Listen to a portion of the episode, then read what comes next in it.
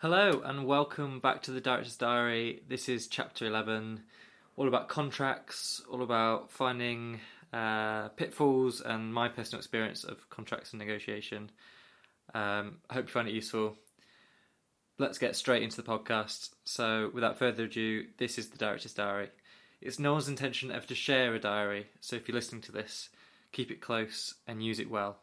So, contracts. Um, I'm going to speak a little bit about my personal experience of contracts and um, and yeah, my my advice from what I've learned so far.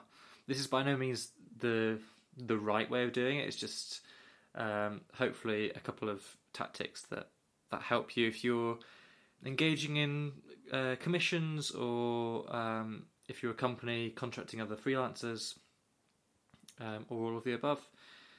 The experience of contracts is usually, um, I think, from m- many artists as the little fish, um, and I guess from our point of view as Riptide, we're only ever the big fish um, when uh, when we're contracting freelancers to do work.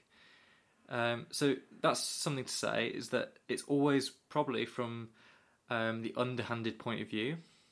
Um, so when when artists get given contracts, that is exactly it. They're given contracts. There's no kind of um, artists don't when they're commissioned. They don't come up with the contracts, do they? So it's um, I think we have to talk about the culture of the arts and um, and maybe try and rebalance where the power lies. The first thing in my diary this week is um, about starting the negotiation, and um, this was kind of the biggest hurdle and biggest challenge for me when I was starting out because I didn't know where to begin or what approaches to take. Um, so, from my personal experience, it's really important to get a first conversation in with whoever you're making a project with. So, whether that is someone who's going to be part of your team or a, or a co-commissioner or um, a festival or whatever it is and that first conversation should outline high level thinking. So I think you should both say what you want to get out of the project, whether there is any must haves for any of you. Um, but what I love about these high level conversations is it allows you to pitch um, and also make yourself look good. Um, you can say things like, We want to make sure your festival is a success. Um, we want to drive new audiences to you. Th- those kind of things that um, allow you to come across well and, and make sure that the other side knows that you're in it for them as much as for yourself. The next stage is to get it onto paper, and this is such a crucial point to, to get something in writing. What I like to do is um, create a terms sheet or a proposal kind of in between the stages of these first conversations and a contract. What this does is it outlines in writing what um, what you both want and what um, and it sets out quite clearly what uh, the the conversation that you've had is. This is not legally binding, but it's psychologically binding. I think it moves the conversation onto concrete elements and and also makes up the contract in some form. So you can use this term sheet to devise a contract together. This hopefully rebalances the power. So if you're delivering this term sheet or proposal, some of your terms and things you're putting in the proposal actually end up in the contract, rather than just being given a contract from one side and saying that's it. Having it written as well also avoids any confusion of what uh, both sides think has been said in that conversation. So sometimes you can have a kind of well i thought we were signing up for this kind of thing. Just to point out that we all have bias towards our own negotiations. We all have bias towards ourselves. So even if the conversations we're having seem to be pointing in one way chances are they are thinking it in a slightly different angle and might be um, embellishing some parts of the conversation the second point in my diary, after you've started and opened the negotiations for your contract or the project that you're working on, is about listening, and this is super important. And I think people forget to do this because in a negotiation, you want to drive home your points and you really want to secure your end of the bargain, whatever that means for you. For me, it's about active listening. So, this is about understanding where the other side is coming from and what they might want from the contract. For me, listening is not just waiting for your turn to speak, which I think it is for most people listening is an active thing that makes you understand the side that you're speaking to. And especially when you don't agree on something, our first reaction can be to think of all the reasons why they're wrong, or it can be to, to formulate a comeback as quick as possible. It's Kwame Christian who says, who, who's a negotiation lawyer, who says that there is a there should be a 70-30 split on any negotiation on any good negotiator, you should have 70% listening and 30% speaking. And this is what he calls an information asymmetry. It gives you an insight into the other person. It also gives you more information from them than you're giving out. So there's a power in that. It also comes back to things like um, leadership and Simon Sinek's leaders eat last. That whole idea that a leader speaks last before his whole team you can go around the room and everyone has a chance to pitch in, and then the leader of the room summarizes and kind of picks out the things that he or she wants to to shed light on. There's power in speaking last, I think. In negotiation is no different. The next point in my diary is just a phrase. It says, The contract is not a job offer. And this is something I've learned from it's taken me a while actually to have the confidence to negotiate. Um, to have the courage to negotiate a contract is something that artists very rarely have, I think, in my experience. Freelancers are often in the position where they get given a contract and they have to, they feel like they have to say yes or no. And it comes back to this culture of freelancers in the arts being given contracts. And when do freelancers ever draft their own contracts for the role? So I'm really interested in this conversation of how can we rebalance the power and give some level of, of power to freelancers. One of the positives about being a freelancer, and there are many negatives, but one of the positives is that we can, if we're brave enough, dictate our own terms of working. This never happens in the public sector and rarely happens in the private sector. And what it allows us to do is make the contract reflect our own values. So, what I would suggest doing when you're negotiating a contract is really ask yourself what are we wanting to get out of this? What matters to you? Is it about your notice period that is on there? So, do you ask for a less lesser notice period to allow you to be more flexible, or do you ask for a longer notice period to allow you to have more stability and to know that you're in that job for a while? Is it about IP and is it about the protection of that? I would argue that every contract an artist signs needs to have an IP clause in there um, to protect your intellectual property, so that uh, we've had it before in the past where commissioners have put IP clauses to say that they own everything that they're commissioning, which I think is absolutely absurd. I think the IP should, um, of course, be given to the people who are making the art. But some people don't have IP clauses, and that's a dispute. So making sure that that's covered is really important. Maybe what matters to you is the payment schedule and structure and and whether that is front loaded or back loaded so are you getting all of your money right at the end which might uh, create a cash flow problem for some artists?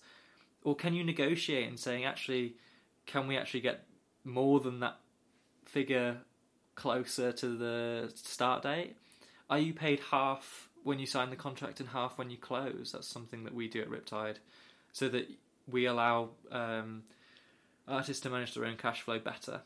Is it about royalties or um, making sure that if a company uses your work again, that you're paid for it or credited? This this is really important for writers, I think, and I would encourage any writer to have a royalty clause in their contracts, so that if if they're using any material outside of the project timeline, that you get credited and paid for that. And there are there are good uh, there are good guidelines on ITC and equity that kind of go through what a writer should be paid in terms of royalties. I'd definitely um, push any writer to go and look at those. But that having those um, terms written into your contract allows you to feel secure. It also, I think, is a reflection on the company or the person who is contracting you, whether they are allowing those contracts into uh, those clauses into your contract. So, are they looking after you as a freelancer? And I think that says a lot about the culture that that company or commissioning body has. The next thing in my diary is something that's quite topical at the moment. We're still in lockdown, and it's about force majeure. And I've looked at some of the past contracts that we've signed, and very rarely are contracts that have been given to us. Very rarely do they include force majeure. Some of them say that they are. Um, there's a clause, for example, some of the clauses that we've had in the past say that this agreement is governed by English law, and I think there's a misinterpretation really by by some commissioners. To say that something is governed by English law does not include force majeure. So force majeure is um, where an act of God or a natural disaster prevents the contract from being completed, and there's a kind of uh, shared understanding that if something like that happens, you kind of take you cut your losses and you kind of the project doesn't go on. But to say that the English law covers force majeure is false. So you've got to really, I would advise anyone to have a force majeure uh, clause in that contract. What we're seeing now in the COVID 19 environment is a lot of contracts coming under scrutiny, and a lot of contracts are being disputed on this specific clause, this force majeure clause. Something I've learned from uh, one of our projects recently being postponed is the following. So I'll just uh, I've had conversations with contractual lawyers about how uh, legally how contracts can change and what people may be filing under if it's not force majeure. So when we agree and sign a contract that becomes legally binding between us as the company and whoever is uh, contracting us. If we both agree then to change that contract in some way, that means to postpone the event or to edit any terms, any payment terms, or to um, edit anything. If we both agree on that, that then becomes, and this is legal jargon, it becomes varied. It's still binding, but it's a new contract. So if both um, parties agree to postpone an event, for example, for COVID 19, then there, there becomes um, a, a new contract so that you can kind of do away with the old one. Or you can change certain terms on it. So, for example, it might just be dates that you're changing. So, if you're just postponing an event, it may just be dates and the, the payment schedule might stay the same. But this becomes a new binding contract for COVID 19, if there was no force majeure clause in there, people can claim frustration. So, just to give you a bit of context on frustration in English law, the last time it was used was in 1903, and the case was Henry versus Krell. I think it, they're called the coronation cases actually, but one of them is Henry versus Krell, and this was um, the backstory of this is that this uh, that Henry, uh, which is a last name by the way, um, rented a flat to use a balcony to watch Edward VII's coronation pass through London. And the coronation was postponed due to the king being ill by a day or so, I think. And uh, Henry claimed that the money that he put down for the rent should be he shouldn't have to pay the full amount because uh, the thing never happened, and um, why would I want to sit on a balcony if it wasn't for that purpose? and the judge ruled that yes, Henry should get his money back, and and that was under the term frustration. the The whole event was frustrated, and um, the person who paid the money didn't get what they asked for. So a lot of uh, companies may be, um, if they haven't got a force majeure, they may be going down that frustrated line. The contractual lawyer that I spoke to said that that will be used, no doubt. Um, probably because the government unhelpfully has not banned things like festivals or not, he hasn't banned um, theatre events. It's an advisory guidance. So, so that means that uh, people can't claim against big insurers. I think.